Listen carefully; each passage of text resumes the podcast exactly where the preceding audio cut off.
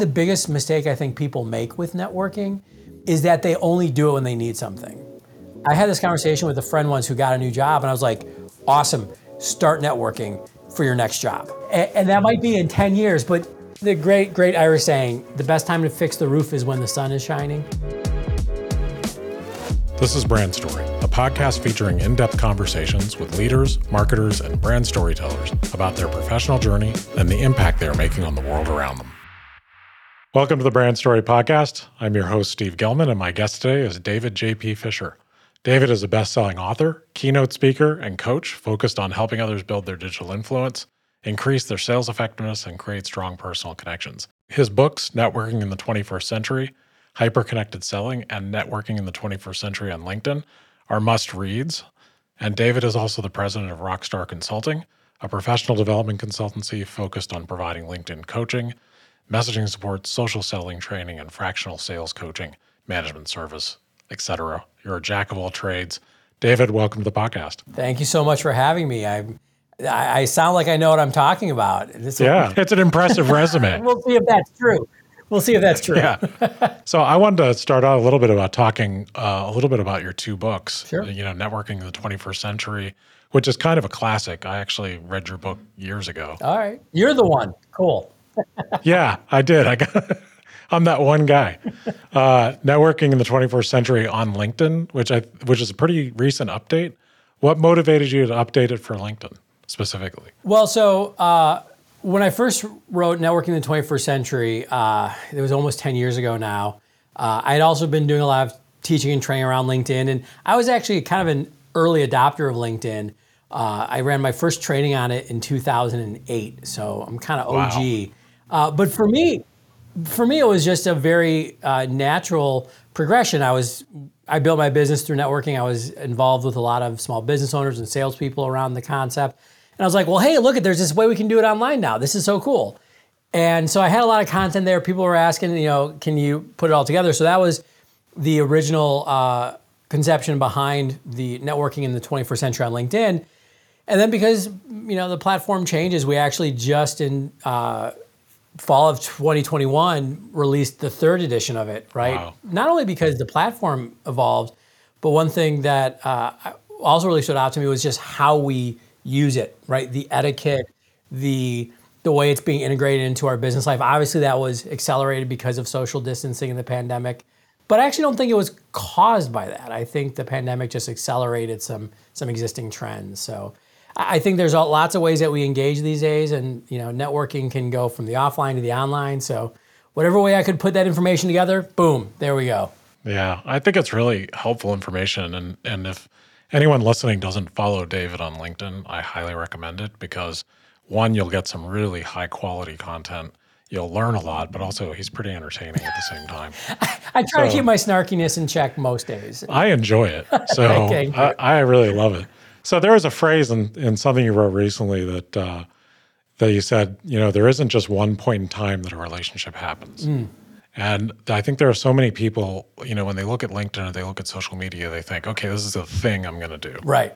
But, you know, isn't it more about more than that? Isn't it a sort of a cross platform effort to really network?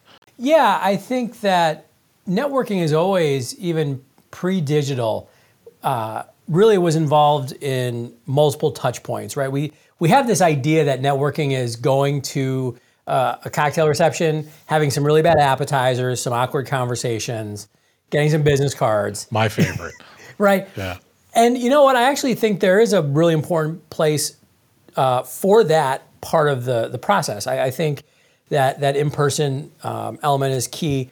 Back in the day, we would do that, and then we might send a, a letter. We might give somebody a phone call uh, have the business lunch, go out, hit the hit the links, you know, go golfing with that that person uh, that you're trying to build a relationship with. I, I tell a story uh, actually in, in the first book where I, my grandma was a, a, pretty amazing woman. Besides having seven kids, she was her own. She basically ran, was a solopreneur accountant before wow. that was a thing. And I just remember her like sending out those calendars with the name, you know, and the company like every year to her, yeah, her clients. Good old school marketing right there. Yeah what I think has now happened with digital is if used correctly, it is part of that multi-channel approach that, now we can have that in person uh, conversation at an event, at a conference, whatever it might be. And then we have LinkedIn where we can stay in touch with people in between those, uh, you know, in person events. We have Zoom where we can jump on a quick video call. We have email and text. And I mean, that's, uh, that's how you build relationships, not even business relationships, that's just personal relationships. So it makes sense to use it in the professional sphere as well. Yeah, I think it's it's interesting because I think people forget that on social media, whether they've just been conditioned by the you know the early adopter platforms like Facebook, where it's like I'm going to smash the like button and I'm gone. you know, that's all I'm going to do. Right. You know, but I think it's so important on LinkedIn to slow down and actually interact and comment on other people's you know stuff. When someone posts something and you like it or you find it interesting, slow down and talk about it. Absolutely. You know, I'm a, a big fan of of the commenting. You know, there, that's where a lot of the power is on LinkedIn because that's where the conversations happen. Uh, I really think that LinkedIn has uh, kind of a two level uh, benefit for your networking. One, you know, if, if I comment on something that you posted or vice versa, and we've definitely done that, uh, that does a lot to build this relationship. But one, one of the nice things is it, it actually allows us to have that conversation in a public forum. I, I kind of imagine that it's like being at that event and you and I are in that group of three or five people and you and I are having a conversation and we you don't know if that person that's with you in the group goes, "Oh, that's a really interesting thing that that, you know, Steve just said. I should follow up with them." Or, "Oh, wow, David's talking about something. I should introduce him to somebody." The great thing is instead of 3 to 5 people it can sometimes be hundreds, if not thousands. And I just don't think you ever really know where the good connection or the the the real relationship is going to come from. It's, you know, as I've gotten more and more active on LinkedIn, I've just noticed that I have no idea. Like the less goal I have and the more I'm just being a friendly person and trying to really actually just make friends and interact with people, that's how this works. And it's so it is, I love your analogy. It's like a digital cocktail party without the awkwardness and the terrible shrimp. right. Uh, and I, I love what you said there, where you just don't know where it's going to go. I think one of the big mistakes and this isn't just a digital thing, this is just one of the reasons why I think people are very resistant to this idea of networking in general is because it is mm-hmm. one of the, the parts of, of business that really, it's not just sales or not just entrepreneurship, marketing, it's across the board, where we don't ha- see a very direct return. And what I mean by direct return, we don't know, hey, I'm going to do X and get Y. And because of that, it can be very and I, I would agree to the statement. It's very demotivating. It's very demotivating to go to an event and maybe you meet a bunch of people, but you're like, oh, I was just trying to get that new job and I, I don't feel like I'm any farther along. And there's a level of trust that you have to have in the process. I always say, uh, and I, I heard this saying somewhere, it's, you know, you can't stand in front of a stove and go, if you give me heat and if you give me light, I'll feed some wood in, right? You have to be willing to kind of invest and give first and that's the same thing with LinkedIn. You know. Yeah, I think you know that that uh, reflects really well for me. I, I, um, you know, this podcast. There's so many podcasts in the world that are specific niche podcasts where you know you're talking about you know software as service, and that's all you care about is you know your SaaS audience, and you're just hammering your value proposition. It's barely under the surface at all times. right. And you know those kind of podcasts bother me. I just really don't enjoy that. And uh, so I started this podcast just for relationship, mm-hmm. just so I could have really cool one on one conversations with people who I think are brilliant or have something to add to the conversation. Or me. I appreciate it. Thanks for letting me in. Yeah, sure. Yeah, absolutely. you know, well, you know, it's my vote. So if I think you're brilliant, that's just my opinion. Cheers.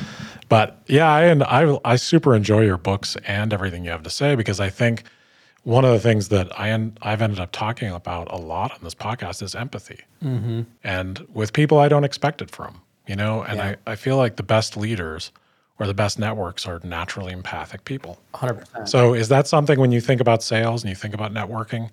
You know, are you actually intentionally think about being empathic? What is your process there? Oh, 100%. You know, I think one of the things that was really interesting at uh, early 2020. So I think the pandemic and whether or not we're through it or whatever, uh, I think what was really interesting in the pandemic is it the social distancing and everything that happened in, in the first half of 2020 kind of put into stark relief some business practices that had developed, some trends that were not necessarily positive. And one of them was I saw in the sales world, you know, for example, all the sales conversations on LinkedIn, everybody was like, hey, th- a lot of tough things are going on. We really need to be empathic with our prospects, with our clients, or hey, sales leaders, be empathic with your uh, your sales team. Nobody realized what they were really saying was, we have not been empathic up to this point, but we should really try to do that now. And I, I might have called a few people out on that one. Empathy is, I think, a key part of networking. It's a key part of sales. These are human to human interactions. And human beings are empathetic creatures. Empathy is actually the, the, de- the way we developed our brains to connect with other human beings. There's a lot of science here that you can get super nerdy about how we actually have human conversations. If you think about the kind of craziness it is to you're you're your person, I'm my person, and all of a sudden we inter- interact, we engage, we learn from each other, and and I think the best salespeople, and this again is pre pre digital, we're just the ones who are. I'm going to address you as a human being. I'm going to connect with you as a human being. All business relationships, I say, are relationships, right? So if, if we can build that empathic connection, yeah, business business might happen on top of it. I always say, and I love this saying. I don't know where I got it from. I'm sure somebody much smarter than me uh, to be really successful in sales, don't sell to people, sell for people. Uh, and so that, and that kind of gets that idea of empathy of like, hey, I'm going to connect with you. I'm going to build this relationship. If there's something I can do to help you, great. If not, that's cool. We'll, we'll still have this connection.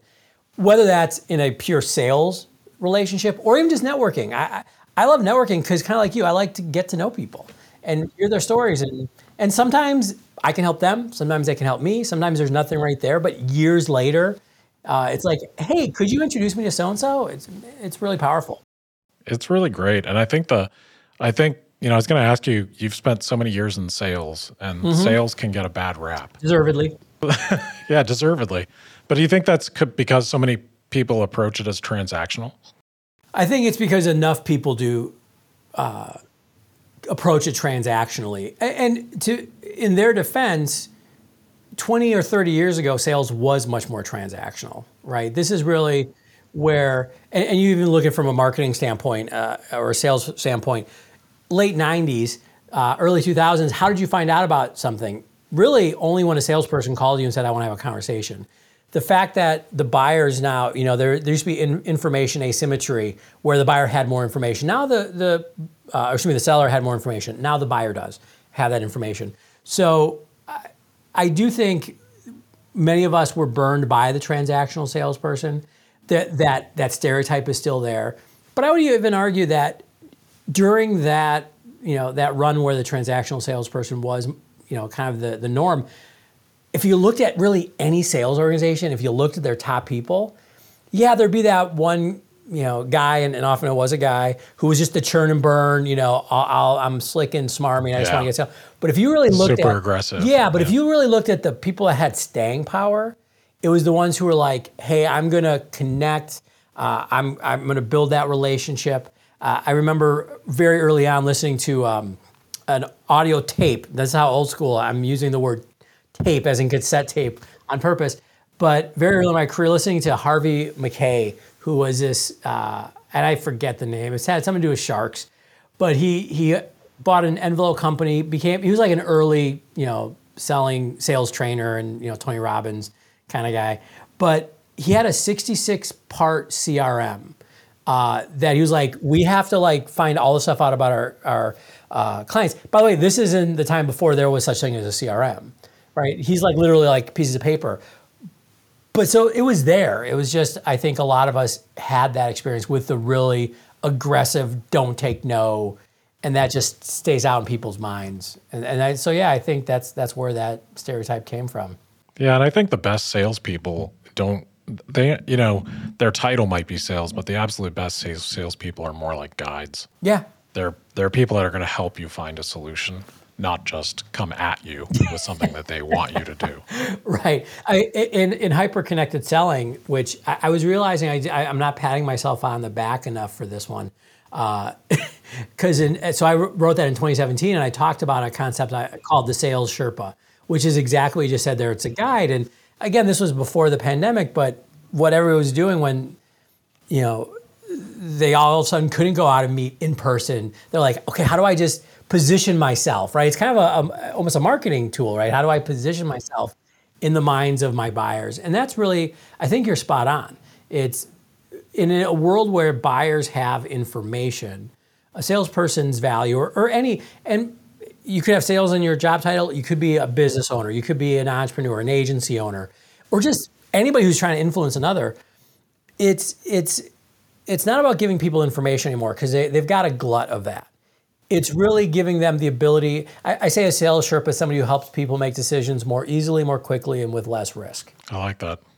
So, you know, if, if you think about buying a house, right, you can actually find all the houses on the market, right? You go online. But y- there's more a- real estate agents now than there ever was, right? And the reason why is because, yeah, I can look it up, but I don't know how to parse through the information. I don't know the school districts. I don't know that it says cozy and you know near transportation means tiny and right next to the highway. But an expert does. So yeah, we we have to be guides for the people that we serve. Yeah, and I think that's a, a great truism for all types of business people, certainly in what we do. You know, we often describe ourselves as creative border collies, which is a little like being a sales Sherpa. yeah. In that you know you're there's so much information and the information's all out there but by the time someone's ready to execute a big marketing effort or you know some type of brand positioning they need that little bit of guidance eh, from someone that has deeper experience right but it's all about it's like anything it's about trust you know when you were talking about real estate i thought about my real estate agent that helped me and my partner get our house and we just trusted her so much mm-hmm. because we felt like we could there wasn't any anything beyond that. It's because she never tried to sell us anything, and I really felt like she had our best interests in mind. Yeah, my wife and I recently bought a, a house last year, uh, and uh, my real estate agent and my mortgage broker are both friends of mine that I met both of these individuals through networking over 15 years ago. Uh, by the way, I, I had we had lived in our place for 18 years, so I've never given these people business before but we built relationships. I knew them, I liked them, I trust them. I said we we basically had built friendships. The moment we were like, we're gonna move, it wasn't, oh my gosh, who should we work with? I was just like, hey Andrew, we're buying, I'm, I'm on board. John, my mortgage broker, literally went nowhere else. I was just like, John, this is what you know our price range is. Just go get get me a good deal. You'll take care of me what a i mean again what a relief like i there was no buy or i should say searching around of just take care of me. And and I know that he did. Yeah, and I think that that's you know the trust you get with people is through you know you talk about that networking is a, is a you know a combination of a lot of touch points mm-hmm. over time. It isn't just like, "Hi, I meet you. Now we networked. Okay, see you later." we've we've I, I, I'm just talking about thinking about mortgage brokers and going back in the day where you'd meet somebody at a, a uh, an event and they'd be like, "Oh, uh, I'm a mortgage broker. Are you uh, th- do you are you buying a home soon, or you know somebody who is?" I'm like, "Yeah, dude, I just met you, right?" Jeez, relax, man. Yeah, it'd be like asking somebody to marry you. At, you know, hey, we just met at this bar. You want to get married? And you're like, "Okay, let's get coffee sometime." Just a little fast to the finish line there. right. Yeah, I I think you know there's something about today's world that has made people so impatient that you know still in LinkedIn you know, I'll have if someone try, connects with me, I'm sort of a yeah, I'll sure. accept a connection. Why wouldn't I? And then if they're a salesperson, sometimes they'll do the thing where they connect, and the next thing I get is a direct message with a sales pitch. Oh yeah, the pitch slap. Yeah, yeah and it's like I I almost feel bad. So what I always try to do is write them a note explaining why that doesn't work, which is a you know so I've gotten people saying thanks for taking the time to do that. Yeah. Other people have you know never heard from again. But it's the same thing. It's like don't rush to. I just said hi to you don't be like, "Hi, buy this house." Right, right. You know? It's just too much. Well, and a lot of that still is is a holdover from, uh, you know, the last last twenty years. You you had a lot of cold outreach, and you know whether it was phone or email, uh, and then once social came around and, and text, they're like, "Oh, what, what the, what's the saying?" There's there hasn't been a uh, communication platform designed yet that a marketer or salesperson can completely run into the ground. That's great. But yeah. but the the other reality is, uh, and, and, we saw a spike of this in in 2020 when all of a sudden all the salespeople couldn't go out in person and cold call at phone and email was wasn't as uh, successful, they're like, okay, we're going to take the same approach, that same transactional, automated, at scale approach, and just use it to put on LinkedIn. And in the defense of the salespeople, a they haven't been trained the right way, right way to do it, you know, and b they're they're often, you know, let's be really straightforward. They're they're being told to do this by uh, management and sales leadership, and and uh, even all the way up, uh, where leadership came up in a world like, I mean, let's just say if you're 55 or 60 and you're, you know, a C-suite in a big company, uh, you are a salesperson or a marketer in the late 90s, and you're like, oh, we can just you know, do a bunch of cold blast emails and it, it, we'll get results, right? And they don't know the yeah, world's changed. Right. So, yeah, you're you're very kind for trying to help them out. I wouldn't do it. I don't. Yeah. I well, you know, I don't do it every time, but every once in a while, I just feel like, oh, you know, maybe this will stick with you and you'll change your approach a little. I don't know. Good deed for the week. Yeah. I always have a lot of empathy for people in those positions with someone above them just hammering their numbers. Right. And, you know, it's, a, I think it's something that'll change because it just doesn't work as well. You know, and oh, yeah. anytime, you know, sales organizations run into th- something that doesn't work, they do have to change. So that's, you know, that, that brings me on to something else I wanted to ask you about. You teach people how to do this. You coach people, you know, your books, I think, have a ton of knowledge for anyone's who's interested in how to sell ethically. Because that's what I always take away from your content. It's about selling ethically and just being a kind person. Thank you. Yeah. And I think you do that so well. So, how do you encourage people to blend the digital and the human together? You know, because even when they're on a digital platform, I find your content be incredibly human, you know, and I'm sure, you know, in person, we're sitting here talking to each other on basically the podcast form of Zoom. Right. But, you know, uh, so how do you, how do you teach, how, how do you help people with that? Uh, well, well, thank you very much for the kind words. Um, gosh, you know, it's not easy, right? And, and, and I say that not because I don't think I'm pretty good at it, but I think there's way too much you talk about the impatient, you know, shortcut. Tell me that the the the coaching hack that you know. It, um, it, I think the the first thing the two second hack. Yeah. Right, right. For for me, it actually starts with something that has not always made me in lockstep with kind of the kind of thinking is that it is challenging, right? It does. Th- this is a process. You know, I, I tell. Um, sales leaders, like if they want me to go work with the organization, I'm sure this has lost me business as much as it's gave me business. But I, I, go, hey, I'm not a miracle worker. Like I, you know, I, I can't go in and teach your team social selling and we're going to get 100% of the people to 100% be on it and get all this bit. You know, like the world is complex and people are complex. I, I actually got my start uh, as a sales trainer, uh, teaching kids, and I say kids because they were 18, 19 years old how to sell Cutco knives, right? Cutlery. Wow. Uh, it was direct sales, and uh, it was actually really valuable because most of them had not not only not sold anything, but sometimes this was their first job. And so if you think about change management, like helping them understand this process and develop this process, um, I, I think a big part of it for me has always been just acknowledging the humanity of not only uh, the salesperson or whoever I'm working with. You know, I've I, have worked with people to be very straightforward, up to those executives running really, really big companies with lots of zeros in their revenue, and even them. It's like just be a human being and acknowledge that they're acknowledge that there's some fears, acknowledge that you know they might not know something and they might be uncomfortable saying I don't know that, and then it's really uh, once you do that, then it's where do you want to go? Like what do you want to accomplish out of whatever skill, whether it's LinkedIn, you talked about blending the digital and the and the human. Digital is just a tool. I mean, let's. I'd actually say it that way. Digital is a tool. LinkedIn or email, whatever you want to call the phone. It, those are all tools. Humanity is at our core. So it's actually why in the in networking in the 21st century, I I have a half chapter. I was pretty proud of that that innovation, uh, a half yeah. chapter because it wasn't quite long enough for a chapter, but it was but it was too long for just a, a, a, you know call out a blurb. Yeah. But it, you know, I talk about the key to networking is personal development, right? Because I do think that personal development has to precede professional development, and that's in the end the shortcut that so many, and that's not a sales thing. It's not a networking thing. That's a human thing. Like we just give me the easy way of doing this, and you know, I, I, I think life is kind of like being a farmer. I, I, I'm not a farmer, but I've started gardening the last couple of years, and there's just no way you can make a plant grow faster. Right? you know, you can't yell at it enough. You can't Yeah. give it enough of a motivational speech.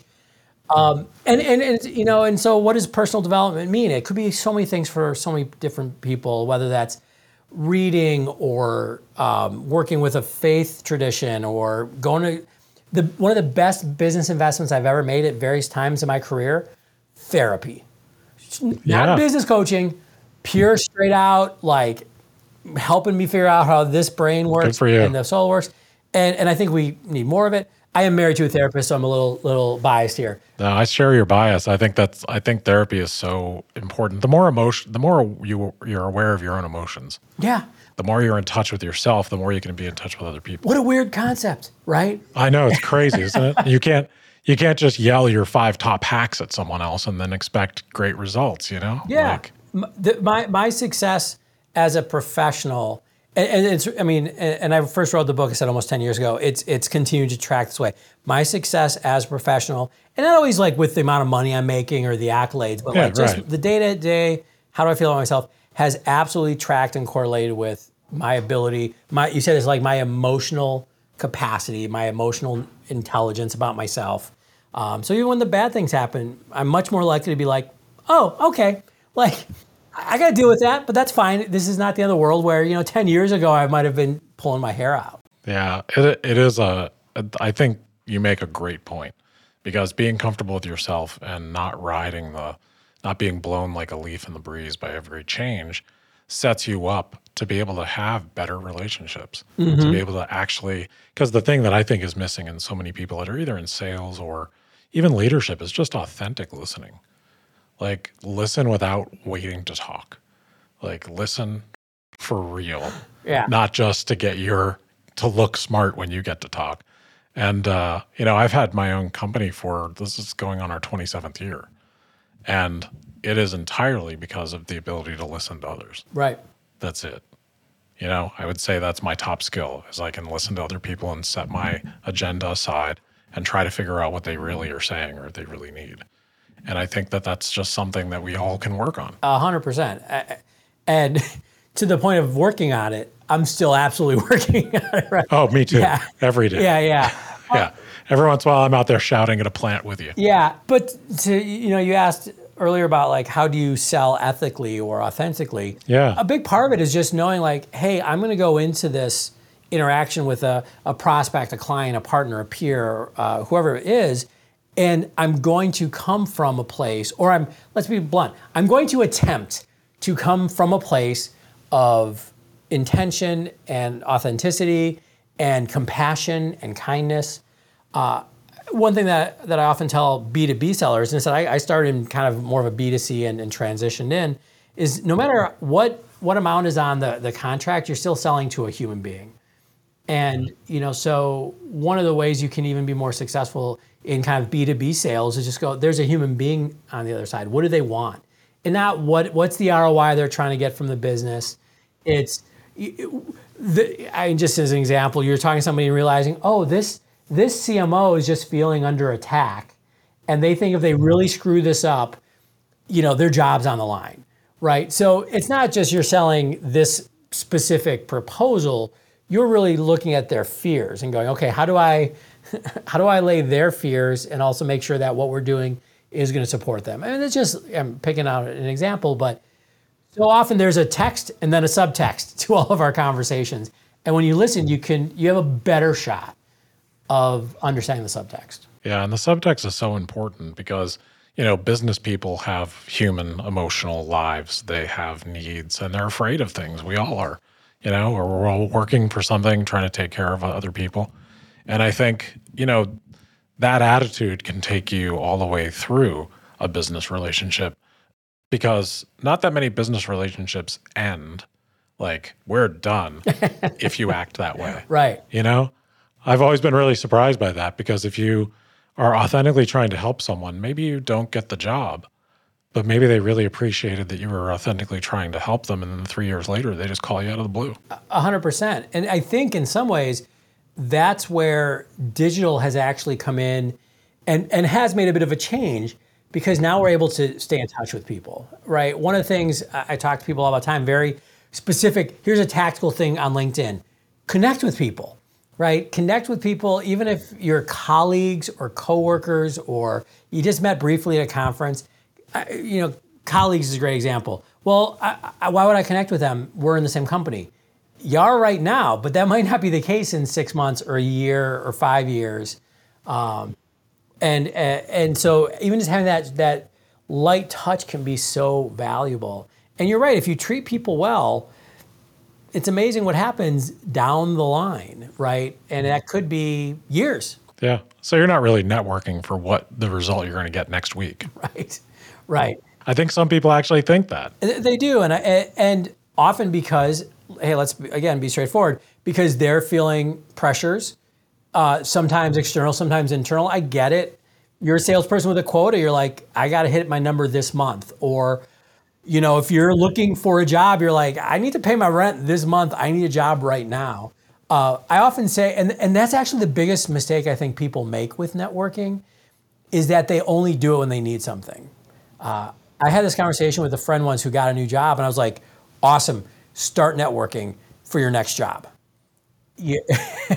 and, that might be in ten years, but the uh, the great great Irish saying, "The best time to fix the roof is when the sun is shining." Yeah, I think that's a, I think that's such an important point, and if people take nothing else away from this episode, I hope they really heard that because the the people do. It's like you know, in marketing, it's like people th- uh, occasionally think marketing is like a faucet. You turn it on when you need the revenue. Right, right. You know, it just doesn't work that way. You know, you're not like, oh, we got the business, turn off the marketing faucet. Uh, we need more, turn it on. It doesn't work that way. You know, so it's the same thing I've imagined with networking, in that you're networking as part of your life. You're networking as something you enjoy, and if you don't enjoy it, it's a great thing to try to learn how to enjoy it. Well, and, and find a way that you do enjoy it. Yeah. Right. I, I think I made a joke earlier about golf. Uh, I'm not a golfer. I'm bad at it. I've tried it once, twice. Not interested. And and nothing against my friends who love to golf and, and love a beautiful day on the links. I get it. But I always was, kind of like, A, I don't like it. And B, if I need four hours to build a relationship and uncover like an opportunity, I'm doing it wrong.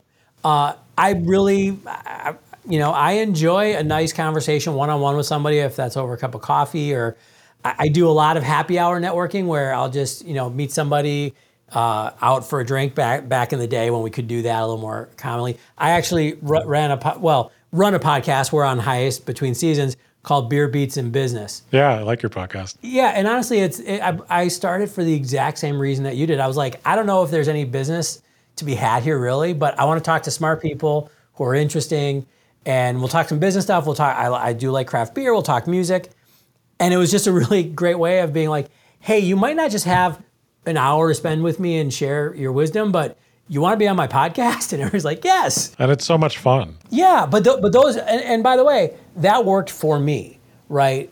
Uh, I actually share with people. I'm not I'm not an inherent extrovert. I I'm a I'm an introvert with really finely developed social skills. I'm with you. And so I found what I have friends who love going to the big conferences and love the trade uh, show floor and like that just they get fired up. Me that exhausts me. Yeah, you'll find me at one of those curled up in a corner. And and all that's right. I think a, mistake, you know, if somebody's listening to this and thinking, "Oh, I'm not I'm just not a networking kind of person." Like I'm calling bull BS on that. That's that's not true. We all can can build relationships unless you've been living under a rock as a hermit. You've done it before. You've created a human relationship. Networking is just about being intentional with it. Yeah. And, you know, if it's something you enjoy, you got to figure out your own way. I had uh, a guest on the podcast, Daisy Simonis, who is on LinkedIn and she's a, she's a, someone who supports introverts. That's her whole mission is just to help teach introverts that it's okay to be an introvert and that it's actually a strength. Sure. And I was so interested in that. I had her on the podcast. And I'm an introvert, but I love talking to people. But I'm, you know, put me in a room with like, you know, 30 people and noise and a and a big party and I'm done. I'm gonna go outside and sit outside for a while. Yeah. So I don't. Hey, so are there any old school quote unquote networking or sales skills that you th- still think are helpful today? You know, there are any of those things that people, those tried and true things that work in combination with, you know, the digital stuff and just being a human being? Yeah, absolutely. So one of the best books still is How to Win Friends and Influence People. Um, if you haven't read it, go read it. It's old school. Some language is a little dated. I mean, it was written almost what 100 years ago. So yes, but there's so much brilliant stuff in in there. And one of the things that uh, was kind of one of my favorite quotes is, "You can make more friends in two months becoming interested in other people than you can in two years trying to get other people interested in you." And this idea of eh, eh, going back, just what we were talking about, uh, being introverted. A lot of times people think like, "Oh, it's so hard to." To how do I be authentic or how do I be me or like what's my brand all this stuff just go ask people questions and actually pay attention to their answers. Um, it, I mean, it sounds simple, but no, but some people don't know how to do that. Right. So practice. Yeah. I, I, actually, in uh, a lot of my trainings, I'll talk about something called the next question, where you ask somebody an open-ended question, you listen to their answer, right? Uh, and then instead of in a lot of normal, slightly awkward human conversation, when somebody gives us an answer, we supply our answer, right? So if I go, "Oh, where'd you go to school?" and you say, uh, where, would you go to college? If you went to college, I don't want to make an assumption. James Madison University, JMU. Awesome. Our na- natural reaction is to go, I went to Northwestern. Yeah, right. And then we just, okay, all of a sudden we, we're going nowhere. we just stand and stare at each other. Yeah. But if you say, oh, hey, why did you choose to go there? Right. Or, you know, and not even like what, maybe what did you study, but hey, how'd you, how'd you like that major? What, what was your best experience there? Right. You just, you just, I've had conversations, and I'd like to say that I'm making this up. I, I, can literally remember one woman telling me this. She goes, You're a great conversationalist. I hadn't said a dang thing the whole time. I was just like asking her questions, letting her talk. Uh, and that, by the way, that applies even in the digital space, right? Instead of going, Hey, let me tell you my opinion, asking people questions, say, Hey, you know, tell me about that experience. Somebody posts uh, something on LinkedIn in the comments asking a question to you know what's what what did it make you think about? I think that's a that is an old school tip that that never goes out of style. Uh, i think the other thing that is really valuable and it can it can be a little excessive sometimes but really getting clear with let's call it your value proposition just for lack of a better way of saying it. Uh, you know there's the old school idea of the elevator pitch which i always hated because i never did it in an elevator uh, and uh, and also, it's not about pitching. It's because pitching has this sales connotation, but I do think you want to have a very clear introduction about what you do, who you serve, how the person you're meeting can actually help you. It's really easy to to kind of blunder around that, hoping that the person you're listening, who's listening to you, your your networking partner in this case, will figure it out it's so much more valuable just be like, hey, I work with these kind of companies doing this kind of work for this kind of problem. Or I, I get this all the time. Uh, people say like, I'm looking for work. Great. What are you looking for? Anything. Yeah, You're right. like, okay, I'll, I'll look for just that. work. Yeah. yeah but when right. I have somebody say, hey, I, really love a director of marketing role. Uh, I've, most of my experience has been in healthcare because then it allows me to listen for that. And I might not hear it, but I might be in a conversation with somebody or see it on LinkedIn and go, oh, you know, I can connect that. So, so that's an old school idea of the elevator pitch. But even if you're not thinking of a formal introduction, at least doing some of that groundwork can be really helpful, especially then when you're on LinkedIn and trying to communicate your value to your network. I think that's a really, I think that's great advice because being, you know, taking the time to be able to be specific about who you are and make what you're basically doing is try to make it easy for someone to understand so they don't have to struggle you know? And i've always just thought of it as like make sure you can just clearly say i help people x. I help you know and then fill in the blanks. Because you don't need to give your job titles. You don't need to be a big deal. Just try to on a human level explain what value you add and don't worry about it too much. Yeah. Yeah. You know? and you don't have to be clever or anything. Just tell people. You know uh, yeah uh, absolutely. there's um something uh, a shared friend of ours, Andy Crestodina, uh, we were having a conversation once about websites, and it actually, I was like, oh, that's the exact same thing on LinkedIn. Where he's like, before people care your why, they want to know your what, right? Yeah. We, we think of it obviously, often the, the opposite because of uh, Mr. Sinek's uh, book. You know, what's your why? In the end, like, can you help me? Like, as Andy was saying, he's like, we have to tell people that we design websites. Once they're like, oh, I need a website, we can have a fuller conversation.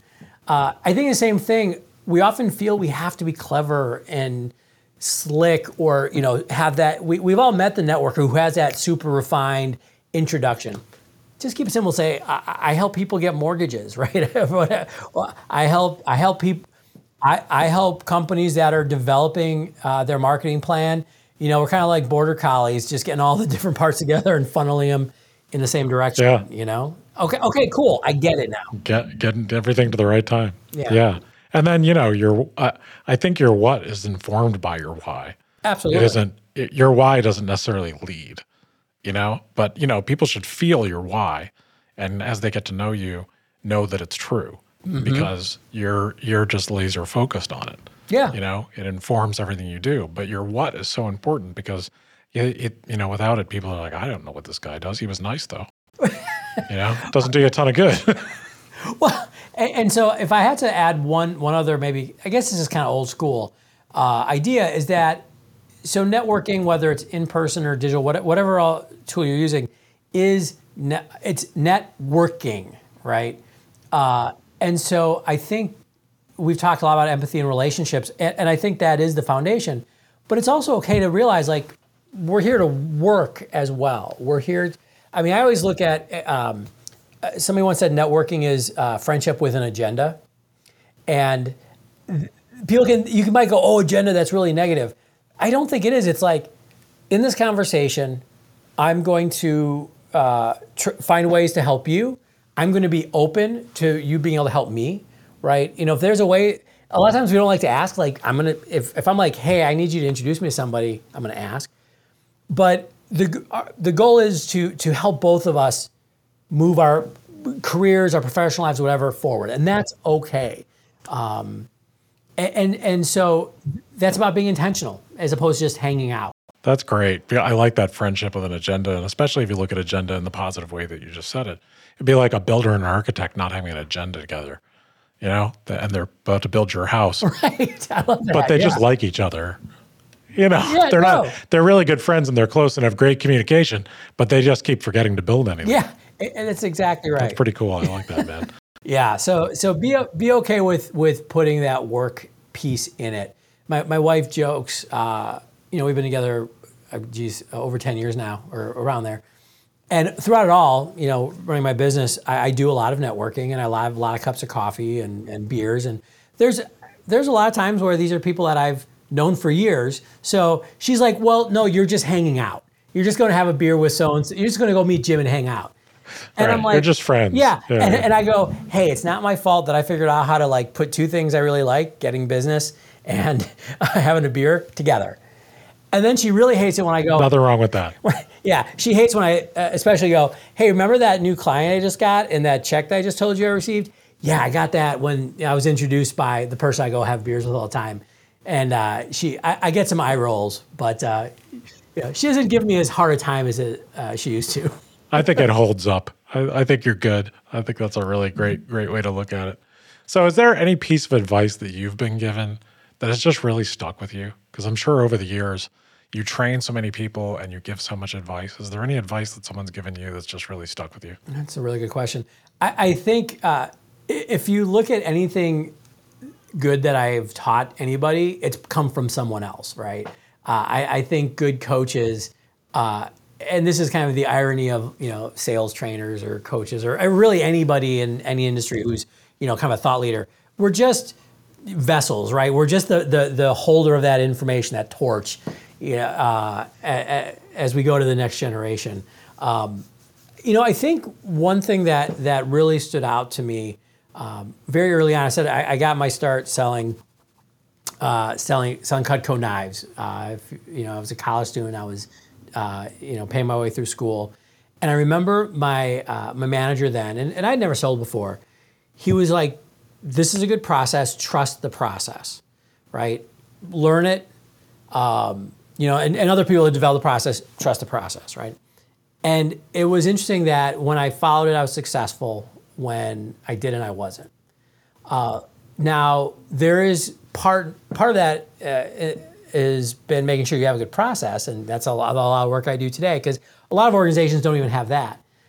But what I've I really took was that is find find something that works for you. Find a kind of a repeatable way that you can come to the world, um, and, and, just and then just work the system. You know, I, I and uh, there's the very old school, you know, plan your work and then work your plan. Uh, but it's it's true. There, I I guess it's it's not sexy to say, but there there are no shortcuts to success. Um, there's no there's no easy path. Um, yeah, I, I, I don't know if that's advice I got from one person or a worldview. I, I love it. Yeah, I think that's I, I think it's a I'm really glad you talked about that because I think people knowing that it's a you know once you have a process and you stick with it, not reinventing it every five minutes, not being so impatient yeah. about instant success is absolutely great advice. So, in all the things you've done, all the books, you know, you're you're a, a pretty prolific author. What scared you, but you just went ahead and did it anyway? Uh, besides having two kids. yeah, that's a good one. Uh, so it's interesting. Uh, so I've run RockStar Consulting now for 16 years, and I tell people that wasn't actually scary at all because honestly, I didn't know enough to have it be scary. you know, there's things I look back, and I was like, why did I think that was a good idea? What what I've actually found is when I'm kind of nervous to do something, that's usually the indication I should try it. And one of the things that just in my professional path that I've I've tried to do is, uh, I mean, one of the reasons I've I've done this business as long as I have in this way, and I think it's going to change and continue to evolve, is uh, it's allowed me to practice trying something, right? Trying something new. Right. Yeah. Uh, you know, I, have written uh, 12 books. The, the one that's coming out, it's we, first editions come out, uh, but I want to do a children's book. I'm like, I, you know, I'm, I'm going to try it. Good for you. I wrote yeah, a book. Of, why not? Right. I, yeah. I, why not? I wrote a book of haiku. You know, it's like not best-selling uh, book, by the way. That's okay. I don't think there's a huge haiku market. Uh, but yeah, I, I, I there, there, there actually hasn't been a lot of business stuff. And, and by the way, it's not that I'm not scared. I've just developed the muscles, I think, to go like, hey, I'm going to try something new. I'm going to try podcasting. I'm going to try writing. And there, there's no secret to it. It's not like I've, I, I'm, I'm not like wired for that. I taught myself.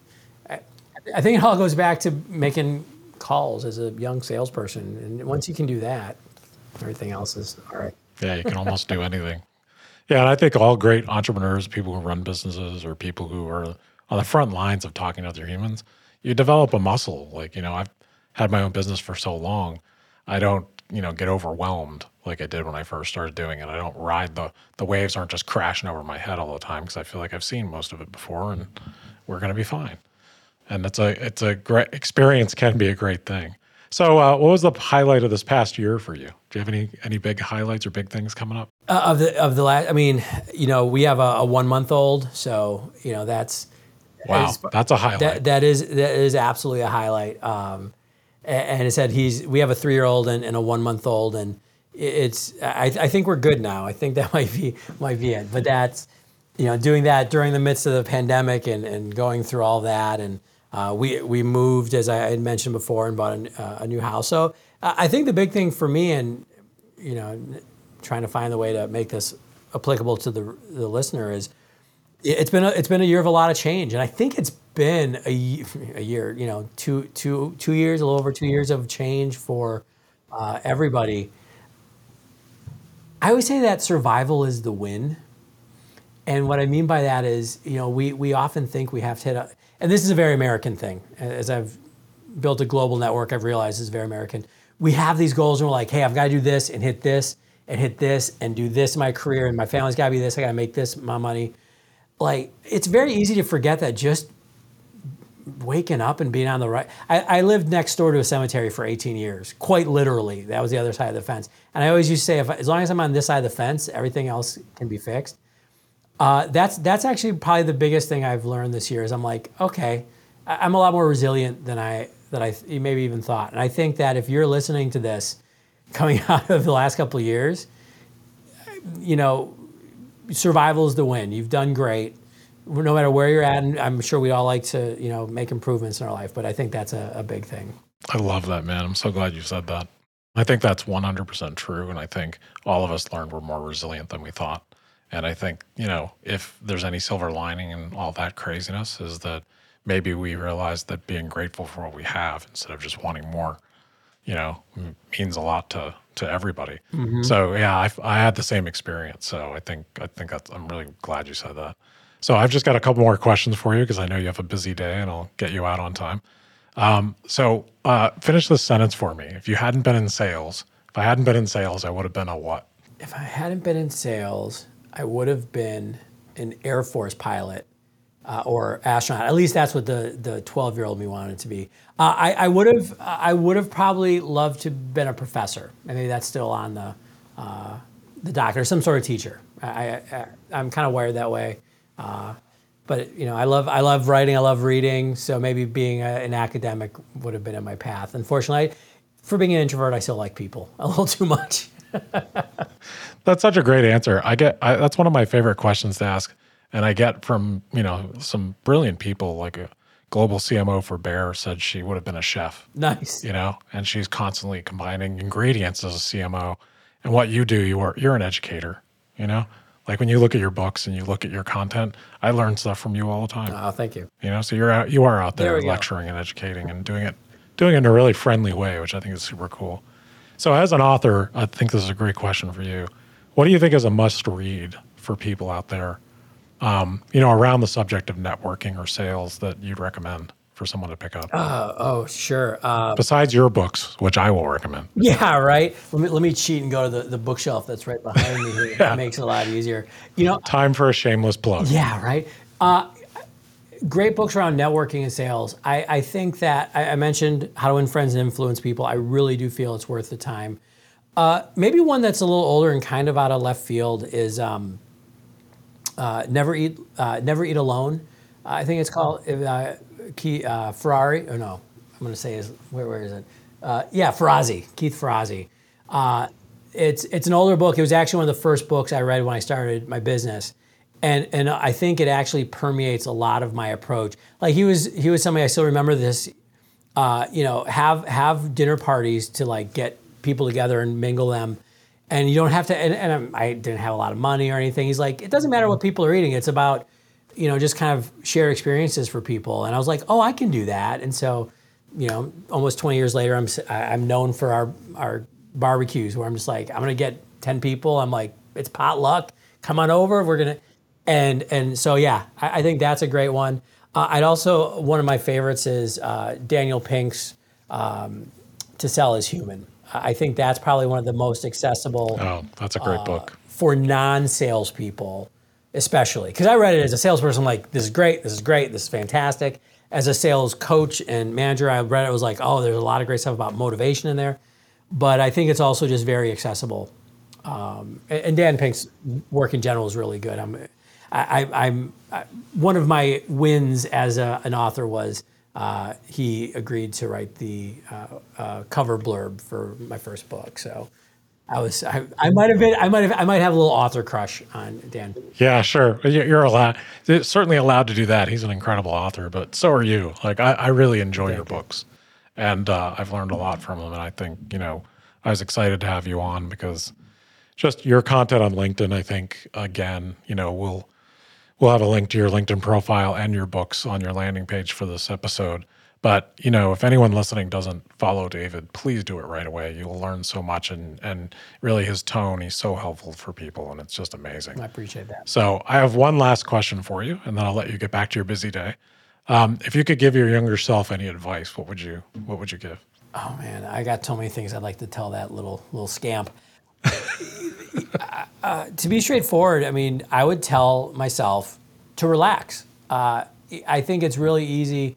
Uh, it's something an exercise I do this today. Like I, will sometimes go, is the 50 year old me? What would the 50 year old me tell me? And, and I'm 45. The 50 year old me, the 60 year old me. What what would I tell me? And I'd probably tell me, dude, this is not that important. Calm down. It works out. Uh, and I think about the things that stressed me out when I was 20, when I was 30. Uh, yeah, just relax. I, I, would probably say have a little bit more fun. um, you know, and it works out. Uh, just, just, just calm down.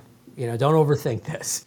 And I think it's real easy, not for everybody, for for me and, and probably a lot of your listeners to to anxiety and stress are a part of life, but we don't have to have that much. So that's yeah, I'd probably say enjoy yourself a little bit more, because um, you know, the, the the work is always going to be there. Yeah, that's a it's a great takeaway, and I think uh, most people have been through that or they're going through it right now. And you know, hindsight is always twenty twenty. But the thing is, when you're when you're in it and you think the whatever it is, the sale, the project, the PowerPoint, whatever you're working on, you think it's the the end all be all. Just slow down, take a breath. You know, everything's going to be okay. Yeah, exactly. It it really is true. You know, I, I was there too. There were so many things I stressed out about in my 30s that I just did not need to at all. Right. So I think it's great advice, and I hope someone benefits from that.